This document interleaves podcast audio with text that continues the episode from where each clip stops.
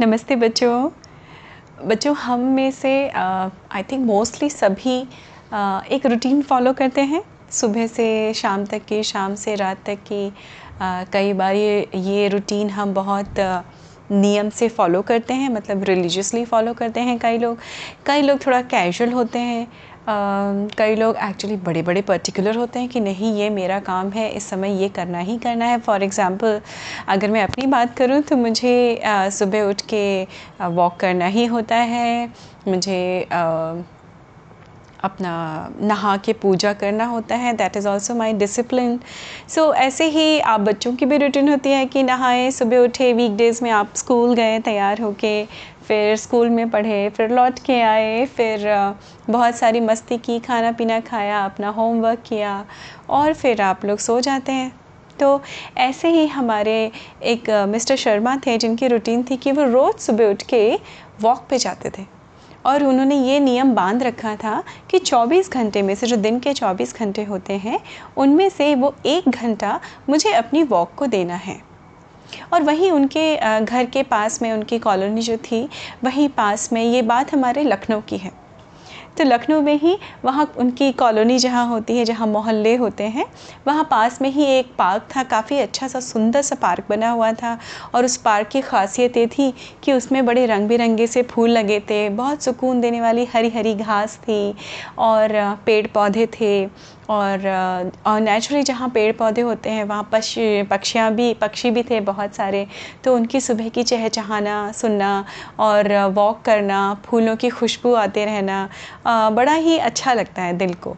तो मिस्टर शर्मा रोज़ वॉक के लिए जाते थे और हाँ उस पार्क में जो था, वो पब्लिक पार्क था बच्चों, बहुत अच्छे से उसको रखा हुआ था, उसमें एक आर्टिफिशियल पॉन्ड भी था। अब आर्टिफिशियल नेचुरल पॉन्ड के बारे में तो आई थिंक मोस्टली आप सबको पता होगा बच्चों आर्टिफिशियल पॉन्ड वो होता है जो हम इंसान खुद बनाते हैं क्रिएट करते हैं। एक सेक्शन लेके जितना बड़ा, छोटा आपको चाहिए या जो भी है, उसके हिसाब से, ज़रूरत के हिसाब से उसको क्रिएट किया जाता है, उसमें पानी फिल किया जाता है।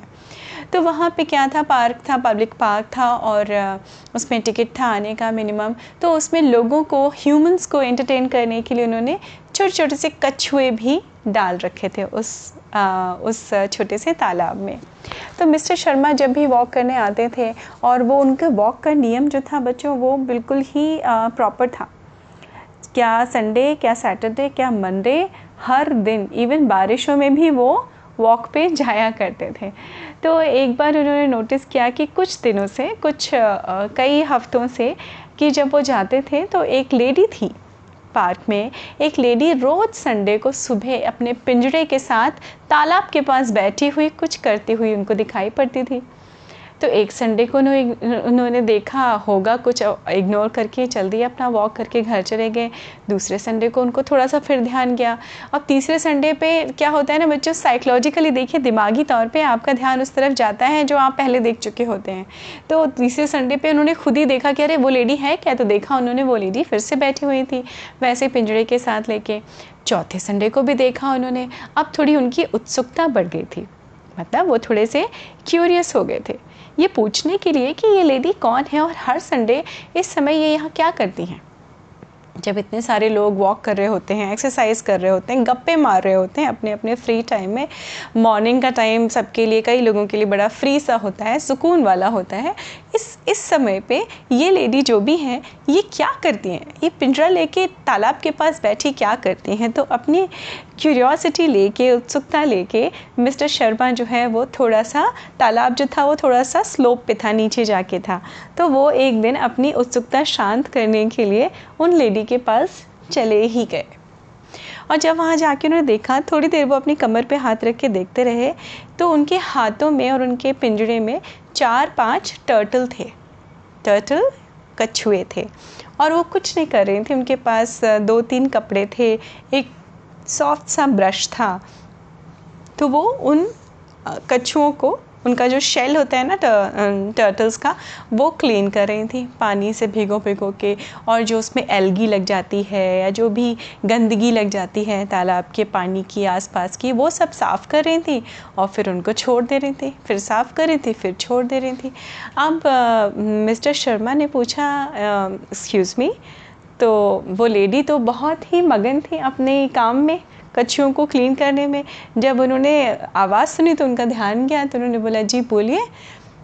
तो आ, मिस्टर शर्मा ने बोला कि आ, क्या मैं जान सकता हूँ मैं आपको पिछले कई रविवार से कई संडे से नोटिस कर रहा हूँ कि आप यहाँ आती हैं कुछ ये पिंजरा लेके आती हैं और हर संडे को रिलीजियसली आप इस समय आती हैं यहाँ पे। इसका मतलब मैं समझ नहीं पाया कि आप क्या करते हैं यहाँ पे आके।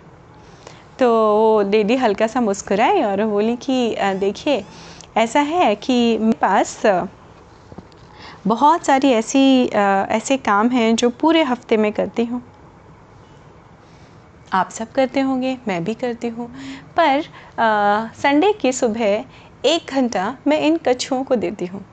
इन कछुओं का जो शेल होता है, उसको क्लीन करती हूँ। तो मिस्टर शर्मा को ने कभी आज से पहले ऐसा कोई भी काम किसी को करते हुए नहीं देखा था। तो वो हल्का सा हंसे। उन्होंने कहा अच्छा ये आपका काम है। ओके वेल बहुत और कुछ बेटर कर सकती हैं आप? इस एक घंटे में जो एक घंटे आप इन कछुओं के पीछे टाइम देती हैं आई डोंट थिंक इनको ज़रूरत है ऐसी कोई क्लीनिंग की। ये तो मस्त हैं, ऐसे ही रहें। कौन से कछुओं को जाके आप क्लीन करते हैं भाई? तो वो लेडी थोड़ा सा मुस्कुराई। उनको समझ में आ गया कि मिस्टर शर्मा जो थे वो कटाक्ष कर रहे थे। तो उन्होंने बोला कि मैं मिसेस नटराजन हूँ। मैं साइंस की और एनवायरमेंटल एनवायरनमेंट की मुझे अच्छी खासी नॉलेज है। मुझे मालूम है कि मैं क्या कर रही हूँ। मुझे मालूम है और आपको यकीन नहीं होगा इन कछुओं को मालूम है। जब मैं यहाँ आती हूँ उनको क्लीन करती हूँ मैं एनवायरमेंटोलॉजिस्ट हूँ तो जब मैं आ, मुझे मालूम है कि जब ये नेचुरल हैबिटाट में यानी अपने आ, ऐसे माहौल में रहते हैं कछुए जहाँ पे वो नेचुरली ग्रो करते हैं पनपते हैं वहाँ पे उनका माहौल अलग होता है। यहाँ पे इनको एक एक आर्टिफिशियल पॉन्ड में डाला गया है और वहाँ पे उनकी क्लीनिंग रख रखाव हम सबकी ज़िम्मेदारी है। इसलिए आप देखिए, मैं आती हूँ ना, ये मेरे आते ही, ये कछुए तो कुछ बोल नहीं सकते ना, आप मेरे आप की तरह और मेरी तरह से। लेकिन इन कछुओं को पता है, मेरे आते ही ये सारे कछुए किनारे पे आ जाते हैं। क्योंकि मुझे मालूम है कि इनके शेल को जो कछुओं का शेल होता है ना टर्टल्स का शेल ऊपर जो होता है आ, कड़ा सा हिस्सा जो होता है उनकी बॉडी का अगर उसको क्लीन ना किया जाए उसमें सनलाइट ना जाए तो वो वीक हो जाता है। और इनको इनकी शेल्फ़ लाइफ भी कम हो जाती है जो इनका शेल है उसकी लाइफ कम हो जाती है। तो अगर मैं अपने पूरे हफ़्ते में से अगर एक घंटा इन कछुओं को क्लीन करने में दे दूँ तो मुझे बड़ा सुकून मिलता है। मुझे नहीं मालूम कि इन कछुओं को क्या लगता है, किसी को क्या लगता है, किसी को क्या मिलता है, पर मुझे सिर्फ़ इतना मालूम है, मुझे बहुत सुकून मिलता है। तो ये काम मैं पूरे हफ़्ते में एक घंटा सिर्फ़ अपने लिए करती हूँ। ये एक मेरा छोटा सा, बहुत ही छोटा सा कंट्रीब्यूशन है। किसके लिए? एनवायरनमेंट के लिए, उसकी केयर करने के लिए। तो अब मिस्टर शर्मा को थोड़ा सा शर्मिंदगी हुई अपने स्टेटमेंट पे। और देखिए बच्चों, वो लेडी जो थी मिसेस नटराजन, वो इन्वायरमेंटोलॉजिस्ट थी, उनको पता था कि जानवरों की देख रेख क्या की जानी, कैसे की जानी चाहिए। उनको किसी ने कहा नहीं। वो खुद स्वेच्छा से, अपनी मर्ज़ी से आती थी और ये काम करके चली जाती थी। और धीमे धीमे देखिए, वो जानवर, मूक प्राणी जो हमसे बात नहीं कर सकते हैं, उनको भी पता चल गया था कि ये लेडी आती हैं। वो आज जो भी आती हैं, वो हमारे भले के लिए आती हैं। और उनके आते ही सारे कछुए धीमे धीमे धीमे धीमे करके किनारे उनके पास आ जाते थे। तो ये एक ऐसा मूक संबंध होता है नेचर का और इंसानों का, जहाँ पे सिर्फ़ प्यार दिखाई पड़ता है बच्चों। एक प्यार जो इंसान के इंसान से दिया जाता है जानवरों को की तरफ़, और वही प्यार और ऐसे प्रोक्रेशन जो है वो जानवरों की तरफ़ से इंसानों की तरफ़ भी दिया जाता है। एक हाथ बढ़ा के तो देखिए। देखिए ये छोटी सी एक एग्ज़ाम्पल था और मिस्टर शर्मा को समझ में आया कि वो कितना गलत थे। किसी पे भी किसी तरह से कभी हंसने का या किसी की मज़ाक या खिल्ली उड़ाने का कोई आ, हमें हक नहीं है अधिकार नहीं है। वो अपना बिट कर रही थी नेचर को कंट्रीब्यूट कर रही थी जिसमें उनको खुशी मिल रही थी। और मिस्टर शर्मा ने उनका क्या किया था? मज़ाक उड़ाया था।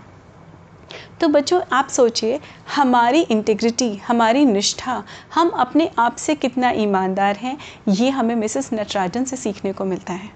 कि पूरे हफ़्ते आप सब कुछ करिए, जो जो आप कर सकते हैं, पार्टी करिए, खाइए, पीजिए, मस्ती करिए, खेलिए, पढ़िए, लिखिए, स्कूल जाइए, पर अपनी इंटेग्रिटी हमेशा बना के रखिए। इंटेग्रिटी मतलब अपनी ईमानदारी। इसको मैं और सिंपल तरह से अगर बताऊँ बच्चों आपको तो अगर आप रोड पे जाते हैं, आपने देखा होगा कई लोग ऐसे होते हैं जो ट्रैफ़िक रूल्स नहीं फॉलो करते हैं। कई लोग लिटरिंग करते हैं मतलब कचरा फेंकते हैं सड़कों पे। बच्चों, ये प्रण हमें खुद लेना पड़ेगा कि हम उन, हम ये नहीं कह सकते कि वो भी तो कर रहे हैं तो क्या हो गया? नहीं। आप अपनी इंटेग्रिटी बनाए रखिए, अपनी ईमानदारी बनाए रखिए और ट्रस्ट मी एक एक पर एक एक इंसान जब अपनी इंटेग्रिटी के साथ काम करेगा, हमारे देश का स्वरूप बदलेगा। देश क्या होता है बच्चों? हमारा देश हमसे बनता है। दूसरा देश वहाँ के रहने वालों से बनता है। तो जब हमारे अंदर अपने प्रति इंटेग्रिटी होगी, ईमानदारी होगी, वो इस देश के रूप में झलकेगा। तो आज रिपब्लिक डे पे मैं आप सबसे ये रिक्वेस्ट करना चाहती हूँ। आप लोग करते भी हैं बच्चों। हमेशा इस चीज़ का ध्यान रखिएगा। Integrity is one of the most valuable virtues of life integrity और सिंपल तरह से बताऊँ बच्चों तो वो होती है जब आप अकेले में भी उसको फॉलो कर रहे होते हैं। जब कोई आपको नहीं देख रहा होता है, कोई रोकने टोकने वाला नहीं होता है। तो बच्चों अच्छे अच्छे कामों के लिए थोड़ा थोड़ा समय निकालिए और देखिए कैसे आप बदलते हैं, कैसे आपका परिवेश, आपका समाज, आपका शहर, फिर आपका देश, सब कुछ आपके हिसाब से बदल जाएगा। So as Mahatma Gandhi said be the change that you want to be correct बच्चों? सो आई नो आप बहुत प्यार से, मासूमियत से बहुत सारी चीज़ें बदलने की ताकत और हिम्मत भी रखते हैं। तो इसी ताकत, हिम्मत को बनाए रखिए। बिल्कुल स्वस्थ रहिए, मस्त रहिए और मेरी कहानियाँ सुनते रहिए। मैं फिर मिलती हूँ आपसे अगली कहानी में। नमस्ते बच्चों।